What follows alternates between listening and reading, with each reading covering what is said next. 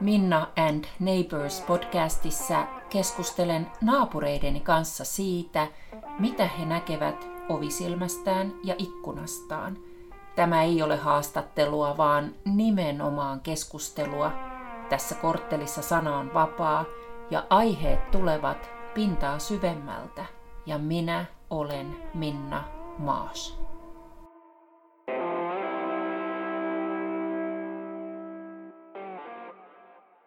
Mulla on tänään vieraana naapurini Jukka Järvinen. Tervetuloa. Kiitos. Sä oot ihan harvinaisen komea mies, mutta sen takia mä en sua pyytänyt mun vieraaksi, vaan sen takia, että mä tiedän, että sulla on todella mielenkiintoisia ajatuksia tämän päivän Suomesta.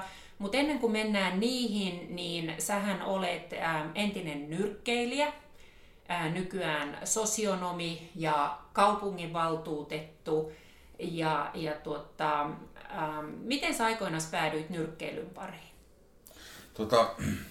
Mä olin 15 silloin ja mun kaveri naapuri oli Svullilla silloisessa Suomen valtion uronliikossa töissä ja oli saanut sieltä pääsyliput SMG-lupun finaaliin, jotka käytiin kisahallissa ja hän ei päässyt sinne katsoa niitä matseja. Se kysyi multa, että kiinnostaisi kun mä lähteä katsoa niitä SMG-finaaleita. Ja mä olin, että totta kai mua kiinnostaa, että mä lähden katsoa niitä. Ja niin mä menin katsoa kisahalliin niitä Suomimestoloskepallon finaaleita 79 ja kun mä astuin siitä hallista sisään, niin joku valtasi mut, joku mieletön fiilis, että mä ajattelin, että voi että, pimeä sali, siellä oli ihmisiä tupa täys, olisi niin voinut leikata veitsellä sitä ilmaa, se fiilis oli semmoinen hyvin mukaansa ottava ja mä ajattelin, että joku päivä mä haluan tuonne samaan kehään, tää on ihan makea, tosi makeeta.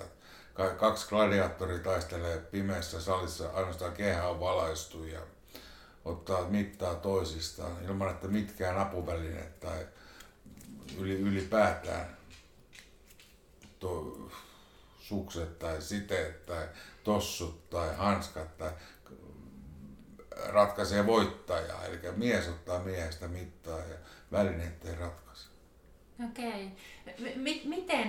Miten nyrkkeileminen ja se, mitä sä oot nyrkkeilyn parissa kokenut, miten se on muokannut sua miehenä? Kyllä se varmaan on pikkupoista saakka halunnut varmaan olla jollain tavalla jengin kingi, kun pyörittiin asemalla aikanaan. Ja sitten halusi, niin mä ihannoin pikkupoikana Muhammad Alia ja sitten jollain tavalla sit yrittänyt, se on vienyt mua tähän moodiin, mitä mä nyt olen ja kasvattanut mut jonkunlaisen myös nyrkkeily on tehnyt musta niin ihmisen kuin mä oon. Mutta täytyy muistaa se, että nyrkkeilys on tärkeintä, kaikista tärkeintä, antaa kuin ottaa. On autoampi antaa kuin ottaa, pätee nyrkkeilyssä ja pätee elämässä. Okei. Eli nyrkkeilyssä sä annat nyrkkeilys kaiken ja pyrit toimimaan ensin ja voittamaan toisen. Ja elämässä myös näin, että on autoampi antaa kuin ottaa. Okei. Mä oon pari kertaa aiemmin jutellut sun kanssa ja sussa muhun teki vaikutukseen se, että sulla tuntuu olevan sellaisia arvoja, joiden puolesta sä oikeasti liputat ja joihin sä uskot ja sä haluat saada aikaiseksi hyvää. Liittyykö se antaminen siihen, että sä oot opiskellut sosionomiksi? Ei se siihen liity. Kyllä se on kiveen hakattu mun sydämessä. Et ei se liity koulut oikeastaan millään tavalla. Et se on niinku verenperintö, mä uskon niin. Ja mun rakas isoäiti oli perustamassa aikanaan oman seurakuntansa diakoniatyötä. Ja jollain tavalla se varmaan on minunkin istutettu pikkupojasta. Mä oon joskus pikkupoikana, mulla on hämäriä muistikuvia, kun isoäiti oli mulle hyvin rakas. Ja mä olin usein sit sunnuntaisin hoidossa hänen luonaan ja se kokoontui seurat sit sunnuntaisin. Ja mä ihmettelin, mitä ihmettä se on. En mä tiennyt, mitä se on mutta mä tiesin, että se on jotain kivaa, kun mun isoäiti piti siitä.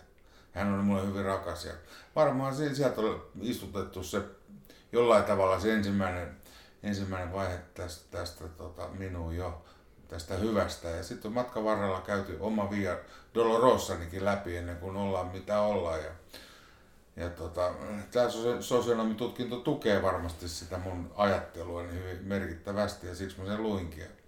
Mutta niin myös nyrkkeily tukee tätä mun työtäni, mitä mä teen. Että siinä on tavallaan monen sossun täyden kauhusteleminen varmaan, että miten nyrkkeillä voi olla sosiaalityössä, mutta hyvin voi olla, oikein hyvin. Niin, mutta sosionomin tai silläkin alalla on paljon kyse, eikö niin, auttamisesta ja antamisesta, sitä kautta, toisista välittämisestä. Kyllä, kyllä. Okei, joo. Sä oot ollut mukana perustamassa tuoretta Vastaisku syrjäytymiselle -yhdistystä ja sen tavoitteena on avata nyt syksyn aikana uusi asumispalvelut yksikkö kodittomille. Mitä tälle projektille tällä hetkellä kuuluu? Projekti menee eteenpäin hyvää vauhtia. Me ollaan saatu hyviä tukijoita tähän meidän hankkeeseen. Me muun muassa Helsingin kaupungin sosiaalivirasto, poliisi, sitten on Eero Heinaluoma tuolta politiikasta, eduskunnasta. Meillä on erittäin hyvällä mallilla tämä hanke. Me ollaan tehty hankehakemukset kaupungille sekä STEAlle ja odotetaan kyllä myöntäviä päätöksiä sieltä. Että tämä hanke on erittäin tarpeellinen tähän aikaan, jossa ihmiset ei tänä päivänäkään kiinnity, vaan ulos kirjataan asumispalveluista ja ovat kadulla. Ja heistä mä haluan ottaa kopin, tai me halutaan ottaa koppi, jotka ovat kadulla oikeasti. Että ne saisivat myös mahdollisuuden ihmisarvoiseen elämään. Okei. Eli sä haluat auttaa Suomessa suomalaisia syrjäytyneitä ja vähäosaisia, mutta onko sun intressit erityisesti nyt heissä, jotka ovat kaduilla? Joo, erityisesti ne, jotka on kadulla, jotka ei kiinnity mihinkään, jotka uloskirjataan erilaisten syiden, kuten pahoinpitely, siis väkivalta, päihteet, näiden syiden takia kirjataan ulos asumispalveluista, jotka joutuu taas kadulle ja on kadulla. Asuvat roskakoreissa, rappukäytävissä, ratikoissa, siitä kun ratikka aamulla 6-5 lähtee liikkeelle, kun se kulkee siellä 4, ne on pari tuntia kävelee ja taas ne on ratikassa. Nämä ihmiset ansaitsevat myös ympärille ihmisarvoiset niin kuin elinolosuhteet ja ympäristön, missä he voi sulkea silmänsä ilman, että he pelkää, että joku pahoinpitelee tai ryöstää sen. Okei, kuinka paljon näitä ihmisiä on sun tiedon tai kokemuksen mukaan Helsingissä tai Suomessa? Niitä on joitain satoja, jotka on oikeasti kadulla Helsingissä. Veikkaan, että noin tarkkaa lukua kukaan ei tiedä, mutta niitä on noin 300-500. Okei. Pystyt sä kertoon tai kuvailee, millainen on, mikä voisi olla prototyyppi ihmisestä, joka on Helsingissä kadulla? Mies, nainen, ikä, millainen tausta, onko se tosi laaja skaala? Se voi olla ihan kuka tahansa tänä päivänä, mutta toki se on semmoinen hyvin todennäköisesti sellainen, joka ei ole vuosikausia ollut koditon, mutta yhtä kaikki tänä päivänä voi olla koditon, voi olla toimitusjohtaja, ex-toimitusjohtaja kuin se kouluja käymätön kaveri, joka ei koskaan tehnyt töitä. Se ei kysy enää titteleitä, kuka on koditon, mutta kyllä se usein on se mies, joka on syrjäytynyt erilaisten asioiden takia yhteiskunnasta jo vuosia sitten. On pitkä päihdetausta tällä ihmisellä ja työttömyyttä paljon ja ehkä vankilatuomioita. Ja usein niin, että tämä on ylisukupolvista tämä syrjäytyminen. Että saattaa olla, että hänen kotona on jo lapset saakka ollut semmoinen, jos on kotia ollut ollenkaan, niin semmoinen lähtökohta, että on vain yksi huoltaja, on erottu ja yksi huoltaja ja on paljon päihteitä perheessä ja lapselta jäänyt koulut käymättä, ehkä huostaan otettu, käynyt erilaisia rangaistuslaitoksia läpi matkan varrella, koulut käymättä, mutta hekin ovat ihmisiä. Hekin ansaitsevat mahdollisuuden vielä yrittää. Ja sen takia mä haluan tätä hanketta vielä eteenpäin, koska mä koen, että se ihmisarvo, onpa se miten siis sivistymätön tahansa se ihminen tai miten alhaalla tahansa se ihminen, hänelläkin on mahdollisuus selvitä tässä elämässä. Mm. Kun se, että se juo itsensä hengiltä ja kuolee ennenaikaisesti. Joo, ja mun täytyy sanoa, että parin viime vuoden aikana erityisesti, se alkoi jo silloin, kun mä asuin vielä Tampereella, niin mä oon itseni kanssa treenannut sitä, että kun mä siellä Tampereen keskustassakin näin vaikka vaikka narkomaaneja kaduilla tosi huonossa, laihassa, sekavassa kunnossa, niin aikaisemmin mä olin sellainen ihminen, joka katsoi niitä ihmisiä inhoten ja kiertäen kaukaa. Mä en halunnut nähdä niitä, mä paheksuin ja sit mä aloin miettiä sitä asiaa ihan niin kuin toisesta kulmasta. Eli tämä voi kuulostaa hassulta, mutta mä aloin katsoa heitä ihmisinä. Eli mä aloin katsoa heitä ihmisinä, joilla on henkilöhistoria ja heillä on tai on ollut äiti ja heillä voi olla ihmisiä jossain elämässä, jotka ovat tosi huolissaan heistä ja heillä on oma maailmansa, omat kipuilunsa, omat surunsa Sä tiedät varmaan varsin hyvin, että jos vaikka metroon tulee joku ihminen, joka on tosi huonossa kunnossa tai näin, niin ihmisethän usein niin kuin karsastaa ja välttelee ja näin. Ja moni varmaan ajattelee ihan oman turvallisuutensakin takia, että onko siinä jotain niin kuin arvaamatonta. Mutta siinä on jotain hienoa niin kuin oman sydämen kannalta, kun sä jotenkin niin kuin sydämestä avaudutkin katsomaan sitä ihmistä ihmisenä. Niin kuin sä sanoit, että kaikella on ihmisarvo, mutta niin kun meidän on helppo monia asioita etäännyttää meidän yhteiskunnassa itsestämme, oli se sitten kuolema ja kuolemaan liittyvät prosessit tai nämä syrjäytyneet. Joo, kyllä. Joo. Mitä sä oot sit mieltä, että jos joku on asunnoton tai elää kadulla, niin onko siellä joukossa sellaisia ihmisiä, jotka haluaakin elää irti kaikista normeista ja yhteiskunnan säännöistä ja elää sillä tavalla omilla ehdoillaan? Haluuks kaikki oikeasti apua? Ikävä kyllä niitä on niitä ihmisiä, jotka haluaa olla eristäytyä ja olla ihan omissa oloissaan, mutta se ei palvele kyllä tätä yhteiskuntaa eikä häntä ihmistä itseään varsinkaan. Eli kyllä se kaikki me halutaan periaatteessa olla osa jotain, kuulua johonkin. Kaikilla ihmisillä on tarve kiinnittyä johonkin, olla osa jotain kokonaisuutta. Ikävä kyllä jotkut syrjäytyy niin paljon ja erakoituu, että he ei halua olla. Ja myös nämä ihmiset pitäisi saada motivoitua sieltä yksinäisyydestä mukaan ja osalliseksi. Koska ei toki väkisin ei voi mitään tehdä. Jos ihminen haluaa väkisin, että hän on yksin, niin se suotako hänelle, hän on yksin. Mutta se kuulostaa vähän, muun muassa ei kuulosta hyvältä. Ja sen että mä tuun tekemään töitä.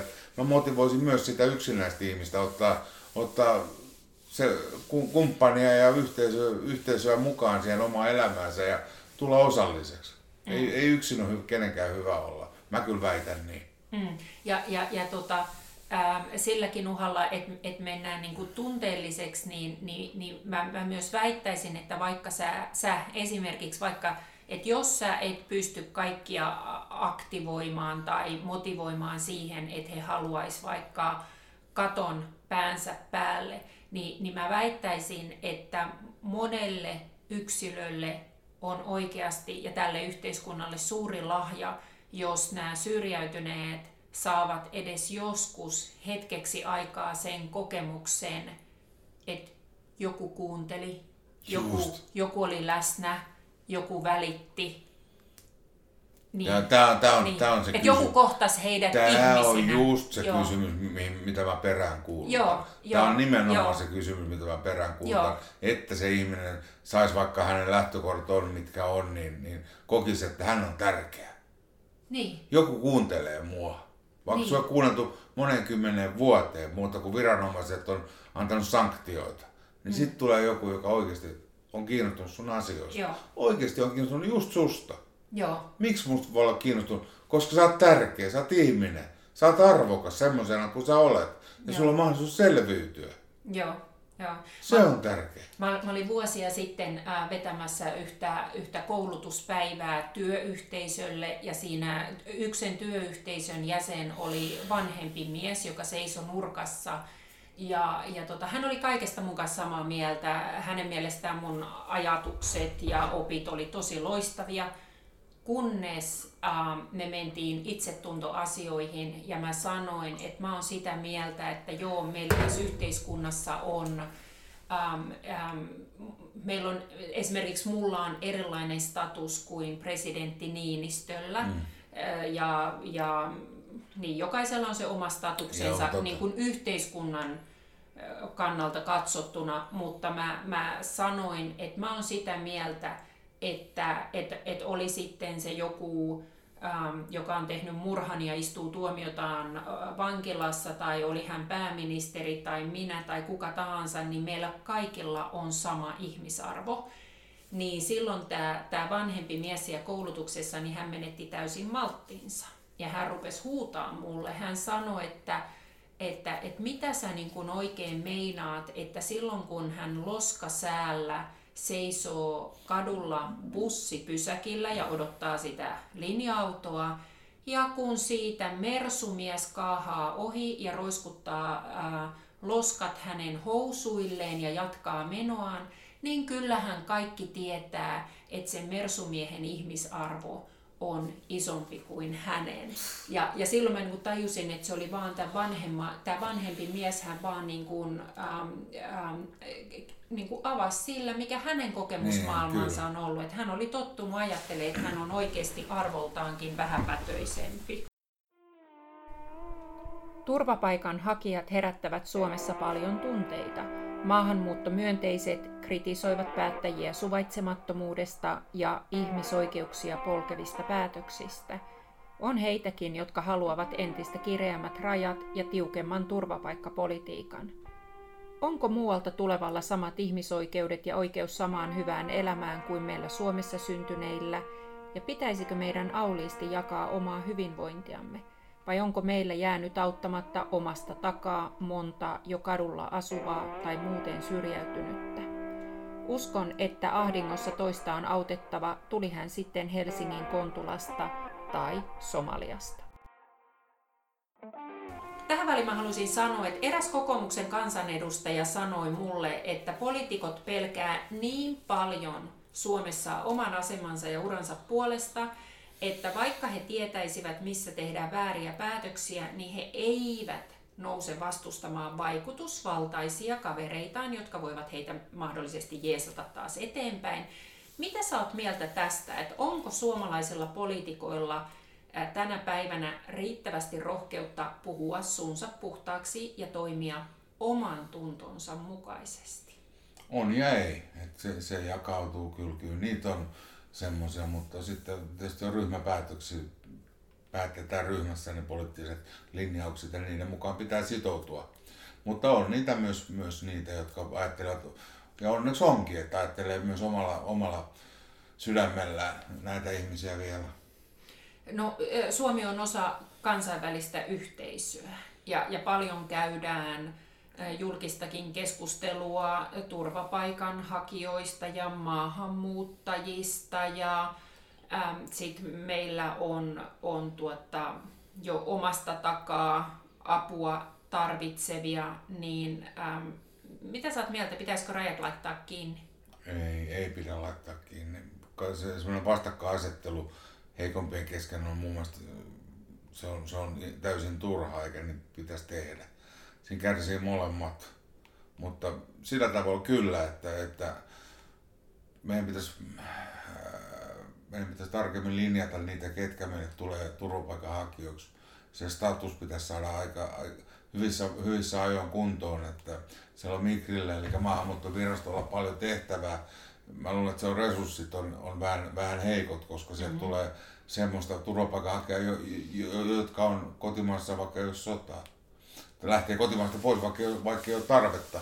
Ei ole sitä kuolema tai nälän tarvetta. Sieltä tulee usein ensimmäisenä tulee rikollisia ja niitä, jotka siis nuoria miehiä, jotka pystyvät varmasti puolustamaan maataan, mutta he tulee karkuun sotaan. En mä ymmärrä oikein sitä sillä tavalla, että se pitäisi vaan selkeästi tehdä se status selväksi heti, että onko siellä oikeasti se tarve turvapaikka, täytyykö se vai eikö se täytyy, että onko siellä oikeasti vaaratilanne kotimaassa vai ei, ja minkä takia nuoret miehet tulee tai naiset, miksei äidit ja lapset ja vanhukset tulee sieltä ensimmäinen. Se herättää kyllä paljon kysymyksiä, että Että onko Migri toiminut ihan niin kuin pitäisi toimia, vai onko se resurssipula taikka ylipäätään, että... Mut sitten taas jos ajatellaan, että kautta aikojen niin suomalaiset on myös lähtenyt maailmalle paremman elämän parissa. Mulla on olohuoneessa sellainen metallikirstu, joka oli aikoinaan mun isotädin miehellä, kun hän lähti Kanadaan rakentamaan itselleen elämää ja hankkimaan parempaa tuloa. Tai suomalaisia on lähtenyt Ruotsiin. Kyllä. Niin paremman toimeentulon perässä. Niin onko se... Mutta ei ne mennyt pakolaistatuksella siihen maahan. Niin, mutta onko sillä statuksella, mä en tiedä, että onko se status niin kuin iso juttu, että mä ajattelin, että ihminen kuin ihminen, että jos hän haluaa joitain mahdollisuuksia, mitä Suomella on antaa ja hänen maassaan ei ole, niin onko se aina väärin? Mun mielestä nämä on niin aika kaksipiippisiä juttuja. Nämä jakaa, nämä todellakin on sekä niin, että. On olemassa molemmat puolet. Ja kyllä mä koen niin, että ihmisellä on ihmisarvo, onpa se mistä tahansa, onpa hän Syyriasta, onpa hän Suomesta. Hänellä on se sama ihmisarvo. Ei sitä voi millään tavoin ohittaa ja on annettava mahdollisuus myös sille ihmiselle. Mutta sitten pitää muistaa nämä meidän omat. Meillä pitää muistaa myös nämä meidän omat kodittomat ja ne leipäjonossa jonottavat ihmiset, jotka ei tule toimeen omin avuin, ja heitä pitää myös auttaa. Niin. Se ei saa olla pois toiselta tavallaan. Se, että autetaan jotain ihmisryhmää, jotka tulee meille. Sieltä tulee paljon, jotka käännytetään myös takaisin niitä ihmisiä. Niille ei täytyy tämä status, turvapaikanhakustatus, mutta he yrittää kepillä jäätä, kun he tietää, että meillä on hyvä sosiaaliturva. Nyt tämä kuulostaa ehkä populismilta, mutta tämä on ihan totta, että meillä on hyvä sosiaaliturva, että he tulee nauttimaan siitä meidän sosiaaliturvasta. Ja ikävä kyllä näin tapahtuu. Ja mä koen ensisijaisesti, että meidän ensisijainen tehtävä on hoitaa suomalaisten hädänalaisten ihmisten asiat. Mä koen sen kyllä näin. Vaikka me ollaan EUta ja ollaan isompaa toki yhteiskuntaa, mutta ensisijainen tehtävä meillä on auttaa suomalaisia kodittomia ja leipäjonossa olevia ihmisiä. Toki myös kaikkia maailman ihmisiä, mutta emme voi olla suuri sosiaalitoimisto täällä Suomessa. Ei vaan kykene millään olemaan. Niin, että Suomi ei voi olla sosiaalitoimisto. Mä juttelin yhden ihmisen kanssa, joka on työskennellyt vastaanottokeskuksessa. Ja hän toi esiin sellaisenkin näkökulman, hän sanoi, että ei hän ole koskaan esimerkiksi kokenut, että siellä vastaanottokeskuksen sisällä olisi ne todelliset uhat, vaan oikeasti ne todelliset uhat on niissä uusnatseissa, jotka vastaanottokeskusten ulkopuolella heiluttelee Suomen lippuja ja on uhka myös niille vastaanottokeskusten työntekijöille. Ja mä ehkä tässä nyt edustan vähän toisenlaista linjaa kuin sinä. Joo, mä ymmärrän noi sun argumentit, noi sun perustelut, mutta mä jotenkin itse ajattelen niin, että mä en enää ajattele niinkään tarkkaan niin kuin Suomen valtion rajoja, vaan mä ajattelen, että valtioidenkin rajat hämärtyy ja me ollaan kuitenkin niin hyvä osasia, että niin kuin, pakolaisvirta on jo tosiasia globaalisti ja me ei tulla sitä koskaan enää pysäyttään ja jotenkin mä itse ajattelen, että meidän on autettava niitä, joilla on vaikeampaa ja tämä ihminen, joka on siellä vastaanottokeskuksissa nähnyt näitä ilmiöitä hyvin läheltä, niin hän sanoi, että kyllä se useimmiten on niin, että perheet maailmalla saattaa vaikka Eritreassa tai Syyriassa kerätä tosi pitkää rahaa, että he saa jonkun perheestä yleensä lapsen lähetettyä pois sieltä sodan jaloista, ja se tarkoittaa sitä, että he eivät välttämättä sitä lastaan enää edes koskaan näe. Hän puhui myös näistä traumatisoituneista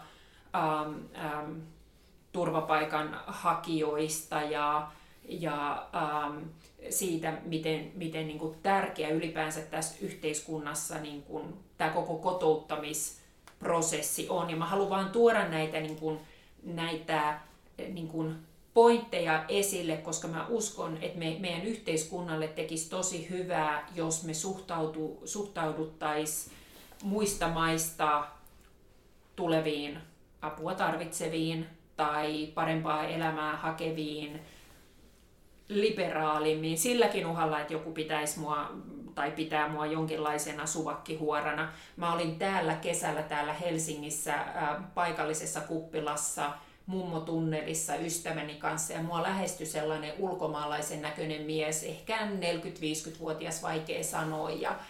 Ja hän siinä vaihtoi mun kanssa muutaman sanan ja mä heti tietenkin kuulostelin, että okei, mikäs tyyppi tää nyt on, kun tunnistan myös itsessäni ennakkoluuloja. Ja sit hän sanoi, että kun hän ei halua sua vaivata, hän ei halua niin kuin sulle mitään ikävää, mutta olisiko sun mahdollista ihan, että hän voisi tanssia jonkun kanssa, niin voisitko sä niin kuin 1 tai 2 hänen kanssaan tanssia? Ja sitten mä jotenkin arvioin sen tilanteen, mä olin selvinpäin niin kuin aina. Ja sitten mä sanoin hänelle, että joo okei, että joo tanssitaan. Ja niin me se 1-2 tanssittiin jotain nopeeta. Ja sitten mä sanoin kiitos, hän vei mut sinne, missä mun ystävä mua niin kuin odotti. Ja sitten hän sanoi mulle, että tiedätkö, sä olet ensimmäinen täällä moneen vuoteen, ensimmäinen suomalainen nainen, joka koskaan on suostunut hänen kanssaan tanssimaan. Ja hän ei tiedä, että mikä hänessä on vikana, kun hänen kanssaan ei tanssita. Ja sitten mä sanoin, että niin, et en tiedä, että et niinku, ihmisissä voi olla niinku, monenlaisia niinku, mietteitä. Mutta mä en kehdannut sanoa hänelle, että se johtuu siitä, että sä oot ulkomaalaisen näköinen. Eli jotenkin, niinku, että mä ymmärrän sen, että et sä korostat sitä, että et meidän täytyy auttaa niinku, kärsiviä ja syrjäytyneitä niinku, suomalaisia. Mutta taas se, että missä menee... Ja tietysti niin, myös ulkomaalaisia, niitä, jotka tulevat sen hädän tarpeessa. Joo, tietysti. Kyllä. Ehdottomasti. Kyllä. Just nämä, mistä sä puhuit, nämä kidutuksesta kärsineet ja ylipäätään sodan takia tänne tulevia. Totta kai meidän pitää auttaa niitä. Mä oon ihan ehdottomasti sen kannalla. Mutta tässä on Migrillä tehtävä töitä. Että onko se ihminen, tai täytyykö se status? Joo, ja näin mä olen myös kuullut, että Migrissä asiat eivät ole ollenkaan kohdalla ja politiikka siellä, päätöksentekopolitiikka ei ole ollenkaan selkeää. Ei ole. Mitä linjaa vedetään ja ketä täältä karkotetaan ja millä perustein. Ne tuntuu välillä todella mielivaltaiselta. Mitä sä oot mieltä siitä, että millainen on Suomen ilmapiiri tällä hetkellä muualta tulleille? Ollaanko me suvaitsevia? Onko valtaväestö suvaitsevia ja avoimia? Kyllä me ollaan globaali yhteiskunta yhä suvaitsevaisempia kuin ennen. Ollaan varmasti. Ja se varsinkin näkee mun mielestä Helsingissä. Kyllä se näkee, että ollaan metropolia jo Helsinki, että siinäkin suhteessa Helsinki menee, on vähän edelläkävijä versus joku pikkukunta jossain maaseudulla, missä on hyvinkin paljon jopa rasismia ja kyllä mä sitoudun ulos kaikenlaista rasismista, että se ei kyllä kuulu minulle millään tavoin. Mitä sä oot oppinut heiltä, jotka Suomessa asuu kaduilla? En mä oppinut heiltä varmaan yhtään mitään. Mä elän heidän kanssa, jotka asuvat kadulla, mutta heitähän täytyy auttaa. Onpa se ihminen sitten suomalainen tai ulkomaalainen, niitä pitää auttaa, jotka kadulla asuvat. Mä en osaa sanoa, mitä mä oon oppinut heiltä. Onko sulla ikinä itsellä ollut syrjäytymisriskiä? On ollut. Mä olin Steissillä aikanaan 15-vuotiaana, kun ei kotona oikein voinut olla, niin mä pyörin Steissillä ja tappelin ja dokasin siellä ja kunnes meillä olisi nyrkkeilyä, se vei mut pois sieltä asemalta ja aina Miamiin asti Muhammad Alin Angelo Dundeen oppiin ja mä olin silloin suvakki. Ei suvakki, kun siis mikä tää on. Mä olin maahanmuuttaja silloin, kun mä asun USA:ssa 10 vuotta Miamiissa ja olin ulkomaalainen. No niin. Eli sä tiedät, mitä me ollaan ulkomaalaisina. Niin. Mä olin ulkomaalainen Amerikassa ja kyllä siellä piti ottaa hattu käteen ja mennä niin kuin jenkkien mukaan. Että Ei meidän kulttuurierossa niin suuria ristiriitoja ollut, että toki mun elämä oli aika askeettista kurinalaista, kun mä urheilin, niin mä kyllä tulin toimeen hyvin siellä. Ja enkä mä kokenut semmoista arkea siellä USAssa, niin kuin varmaan monet kokevat. Meillä oli kaikki asiat kunnossa, kun mä urheilin ja taloudenpito oli siellä sitten hyvissä käsissä ja sillä tavoin ei mulla mitään hätää koskaan. Ymmärrän näitä kyllä, jotka tulee tänne ja kun heillä ei ole yhtään mitään ja jokaisella ihmisellä on tarve elää, tarve tulla kuulluksi ja osalliseksi. Ja sitten kun ei mitään ole, niin jotain pitää keittää. Mutta se ei ole, viha ei rakenna millään tavalla. Siis oma suvakki tai mutukki tai polukki tai pölykki, niin viha ei rakenna yhtään mitään. Joo, samaa mieltä. Rakkaus rakentaa. Loistavaa. Mitä sä oot mieltä, voittaako ihmisyys aina? Ei, ikävä kyllä ei voita.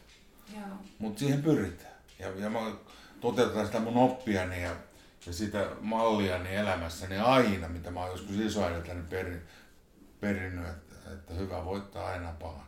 Ja ihmisyys tulee loppujen lopuksi voittaa kaikki. Kun me kohdataan erilaisissa tilanteissa heitä, jotka voi huonosti ja jotka ovat huonommassa asemassa kuin me, niin mitä meidän tulisi muistaa niissä tilanteissa? Me voitaisiin muistaa se, että me voidaan itsekin olla siinä samassa tilanteessa. Että miten me haluttaisiin, että meitä kohdeltaisiin, jos me oltaisiin siinä tilanteessa. Kun ei elämää voi kirjoittaa etukäteen. Se ei aina mene niin kuin me itse käsikirjoitetaan se meidän elämä. Että tulee syystä tai kolmannesta erilaisia tilanteita vastaan ja meidän pitäisi vaan yrittää elää se sillä tavoin, että otetaan niistä mallia. Mitä sulle tarkoittaa, ihan viimeisenä kysymyksenä, mitä sulle tarkoittaa sana myötätunto? Myötätunto on sitä, että mä pyrin asettumaan sen ihmisen asemaan, joka on heikommassa asemassa. Pyrin asettumaan hänen niihin tossuihin ja kokemaan, olemaan siinä hänen tilassaan ja tilallaan ja kokea sen, mitä hän kokee. Asettumaan tavallaan siihen moodiin, missä se ihminen itse on. Ja se on tärkeää, koska? Että mä voisin auttaa sitä ihmistä. Että mä tiedän, mitä tämä ihminen on paitsi. Eikö se ole tärkeää, että vaikka ei voisi auttaa sitä ihmistä, niin voisi edes yrittää ymmärtää? Tietysti. Se on erityisen tärkeää, että me kaikki yritettäisiin ymmärtää. Kaikki ei tietenkään koskaan pysty siihen, mutta nekin voi yrittää. Samoin kuin nämä ihmiset, ketkä syrjäytyy, niin mä tähän lopuksi vielä haluan sanoa sen, että nekään ei ole toivottomia. Kukaan ihminen ei ole toivoton. Niin kauan kuin sulla on elämää, niin kauan on toivoa. Ja myös he ihmiset, jotka kulkee muovikassin kanssa kadulla ja asuvat rappukäytävissä. Teilläkin on toivoa. Teilläkin on toivoa, niin kauan kuin elämää. Ottakaa se vastaan se apu, mitä teille tarjotaan ja hakekaa sitä yhteisöllisyyttä. Hakekaa jotain siinä elämän sisältöä, että te saatte sitä.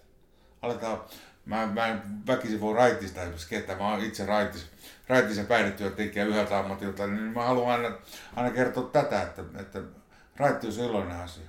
Ottakaa se ilolla vastaan se raittius ja pyrkikää siihen.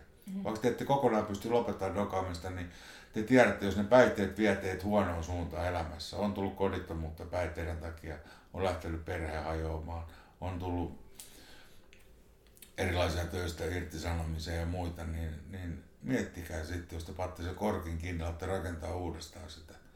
Jos joku kuulee tämän ja haluaa ottaa askeleen parempaan suuntaan, niin se parempaan suuntaan pääseminenhän ei mahdollistu, ellei ihmisessä ole edes halu tehdä sitä ratkaisevaa päätöstä. Se on juuri näin, että sun pitää löytyä se halu.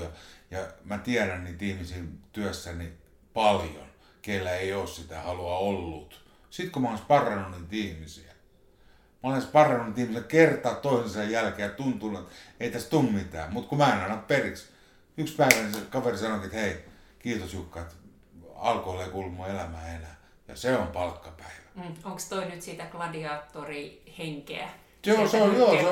Se on vaikka sitä gladiaattorihenkeä sieltä, että mä en anna periksi. Myöskään näette näiden kaikista haastavammissa elämäntilanteissa olevien ihmisten parin kohdalla, että mä en usko siihen, että ne ei voi toipua, ettei toivoa ole. Mä en vaan usko siihen. Mä uskon aina, että toivo on aina. Hienoa, kiitos. Pyyhkäsin silmäkulmaani. Tämä oli tosi hienoa. Kiitos sulle. Kiitos sinulle myös.